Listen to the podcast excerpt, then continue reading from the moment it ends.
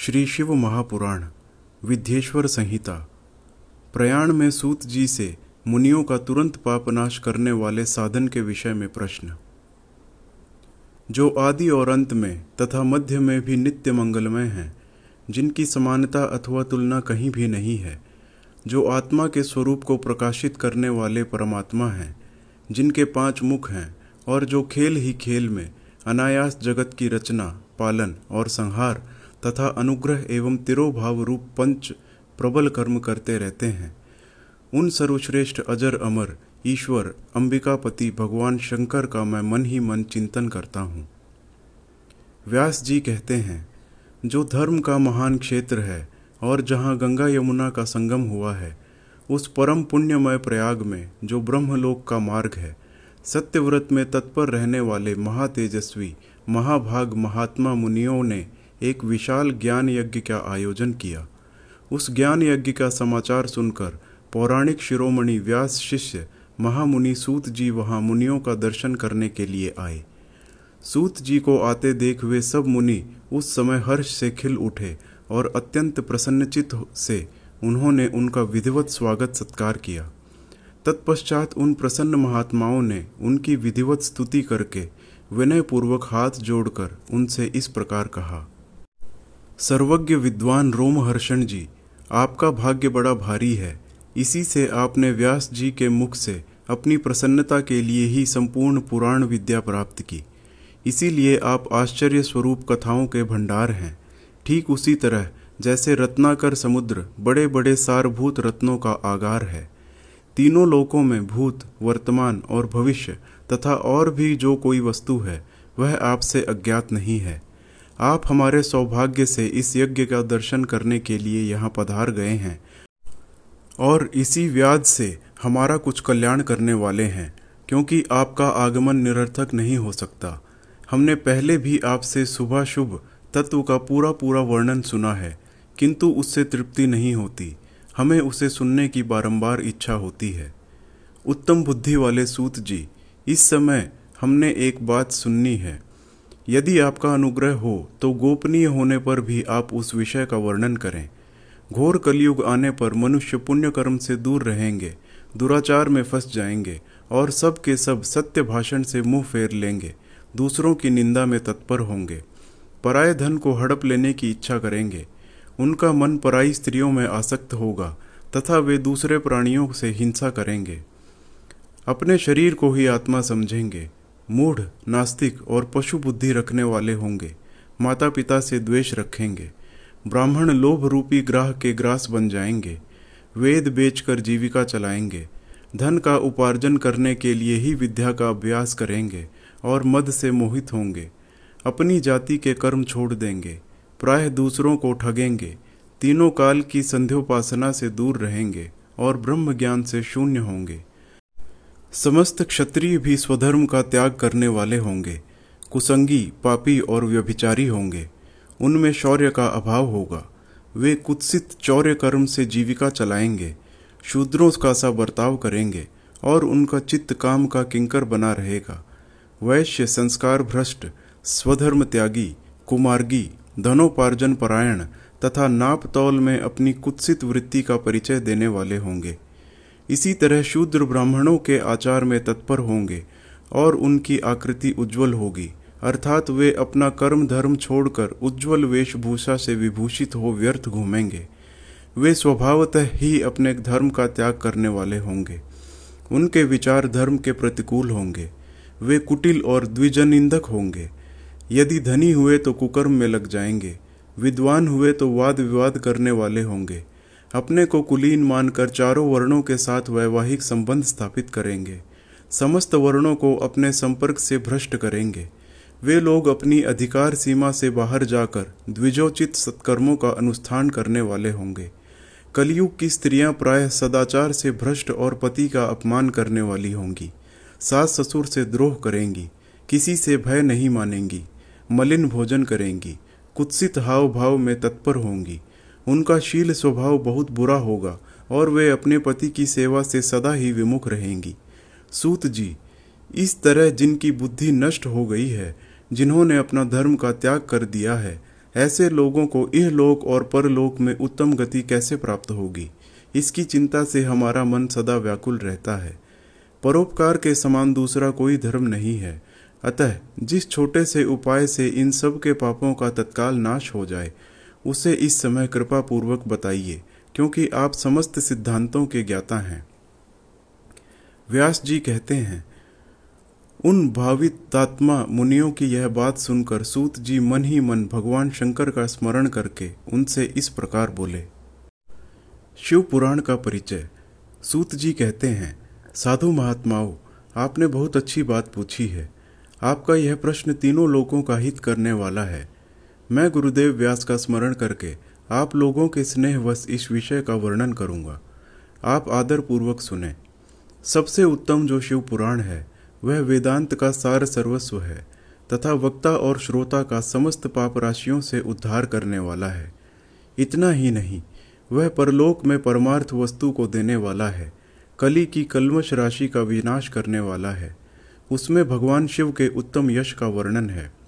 ब्राह्मणों धर्म, अर्थ, काम और मोक्ष, इन चारों पुरुषार्थों को देने वाला वह पुराण सदा ही अपने प्रभाव की दृष्टि से वृद्धि या विस्तार को प्राप्त हो रहा है। विप्रवरों, उस सर्वोत्तम शिव पुराण के अध्ययन मात्र से वे कलयुग के पापासक्त जीव श्रेष्ठतम गति को प्राप्त हो जाएँगे। कलयुग के महान उत्पात तभी तक जगत में निर्भय होकर विचरेंगे जब तक वहाँ शिव पुराण का उदय नहीं होगा। इसे वेद के तुल्य माना गया है। इस वेद कल्प पुराण का सबसे पहले भगवान शिव ने ही प्रणयन किया था। विद्येश्वर संहिता, रुद्र संहिता, विनायक संहिता, उमा संहिता मात्र संहिता, एकादश रुद्र संहिता, कैलाश संहिता, शतरुद्र संहिता, कोटि रुद्र संहिता सहस्त्र कोटि रुद्र संहिता, वायवीय संहिता तथा धर्म संहिता। इस प्रकार इस पुराण के बारह भेद या खंड हैं।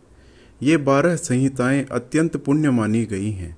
ब्राह्मणों, अब मैं उनके श्लोकों की संख्या बता रहा हूँ। आप लोग वह सब आदर पूर्वक सुने। विद्येश्वर संहिता में दस हज़ार श्लोक हैं। रुद्र संहिता, विनायक संहिता, उमा संहिता और मात्र संहिता। इनमें से प्रत्येक में आठ आठ हज़ार श्लोक हैं। ब्राह्मणों, एकादश रुद्र संहिता में तेरह हज़ार, कैलाश संहिता में छह हज़ार शतरुद्र संहिता में तीन हज़ार कोटि रुद्र संहिता में नौ हज़ार सहस्त्र कोटि रुद्र संहिता में ग्यारह हज़ार वायवीय संहिता में चार हज़ार तथा धर्म संहिता में बारह हज़ार श्लोक हैं। इस प्रकार मूल शिव पुराण की श्लोक संख्या एक लाख है, परंतु व्यास जी ने उसे चौबीस हज़ार श्लोकों में संक्षिप्त कर दिया है। पुराणों की क्रम संख्या के विचार से इस शिव पुराण का चौथा स्थान है। इसमें सात संहिताएँ हैं। पूर्व काल में भगवान शिव ने श्लोक संख्या की दृष्टि से सौ करोड़ श्लोकों का एक ही पुराण ग्रंथ ग्रथित किया था। सृष्टि के आदि में निर्मित हुआ वह पुराण साहित्य अत्यंत विस्तृत था। फिर द्वापर आदि युगों में द्वैपायन आदि महर्षियों ने जब पुराण का अठारह भागों में विभाजन कर दिया, उस समय संपूर्ण पुराणों का संक्षिप्त रूप केवल चार लाख श्लोकों का रह गया। उस समय उन्होंने शिव पुराण का चौबीस हज़ार श्लोकों में प्रतिपादन किया। यही इसके श्लोकों की संख्या है। यह वेद तुल्य पुराण सात संहिताओं में बटा हुआ है। इसकी पहली संहिता का नाम विद्येश्वर संहिता है। दूसरी रुद्र संहिता समझनी चाहिए। तीसरी का नाम शतरुद्र संहिता। चौथी का कोटि रुद्र संहिता। पांचवी का उमा संहिता। छठी का कैलाश संहिता।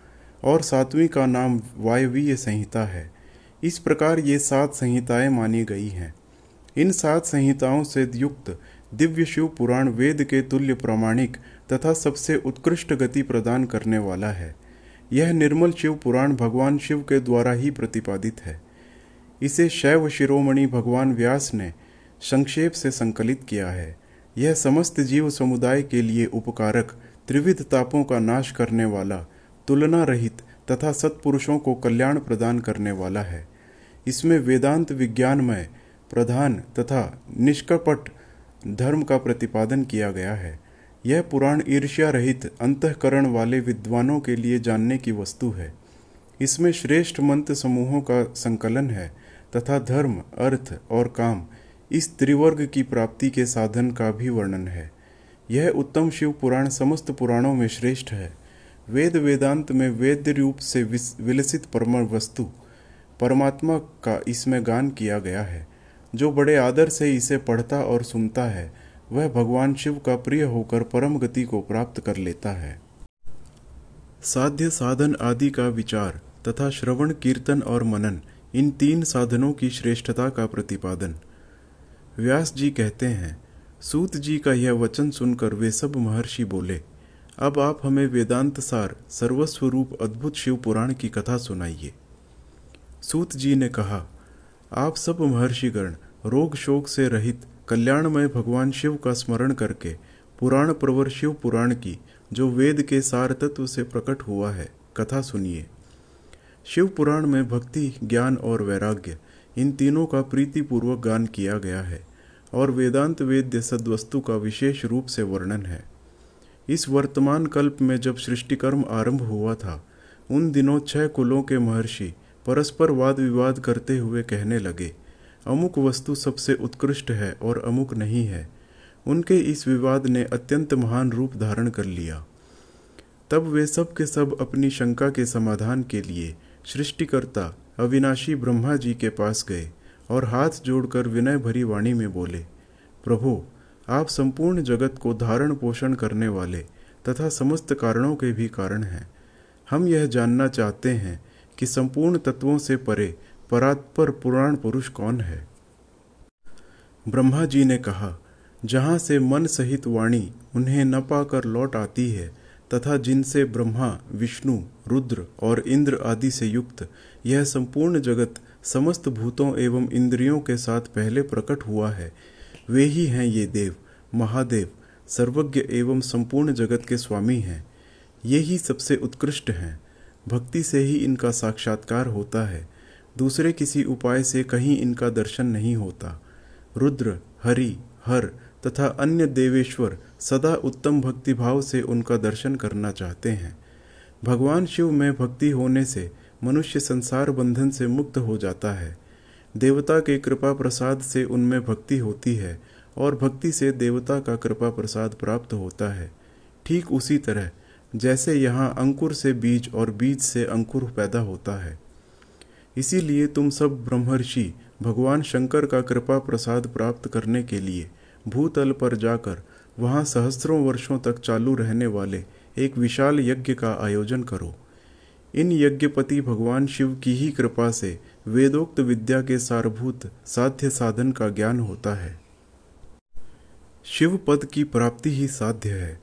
उनकी सेवा ही साधन है, तथा उनके प्रसाद से जो नित्य नैमित्तिक आदि फलों की ओर से निष्प्रय होता है, वही साधक है।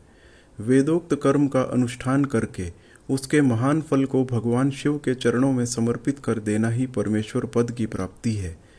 वही सालोक्य आदि के कर्म से प्राप्त होने वाली मुक्ति है। उन उन पुरुषों की भक्ति के अनुसार उन सबको उत्कृष्ट फल की प्राप्ति होती है। उस भक्ति के साधन अनेक प्रकार के हैं, जिनका साक्षात महेश्वर ने ही प्रतिपादन किया है। उनमें से सारभूत साधन को संक्षिप्त करके मैं बता रहा हूँ। कान से भगवान के नाम, गुण और लीलाओं का श्रवण, वाणी द्वारा उनका कीर्तन तथा मन के द्वारा उनका मनन, इन तीनों को महान साधन कहा गया है। तात्पर्य यह है कि महेश्वर का श्रवण, कीर्तन और मनन करना चाहिए। यह श्रुति का वाक्य हम सबके लिए प्रमाणभूत है।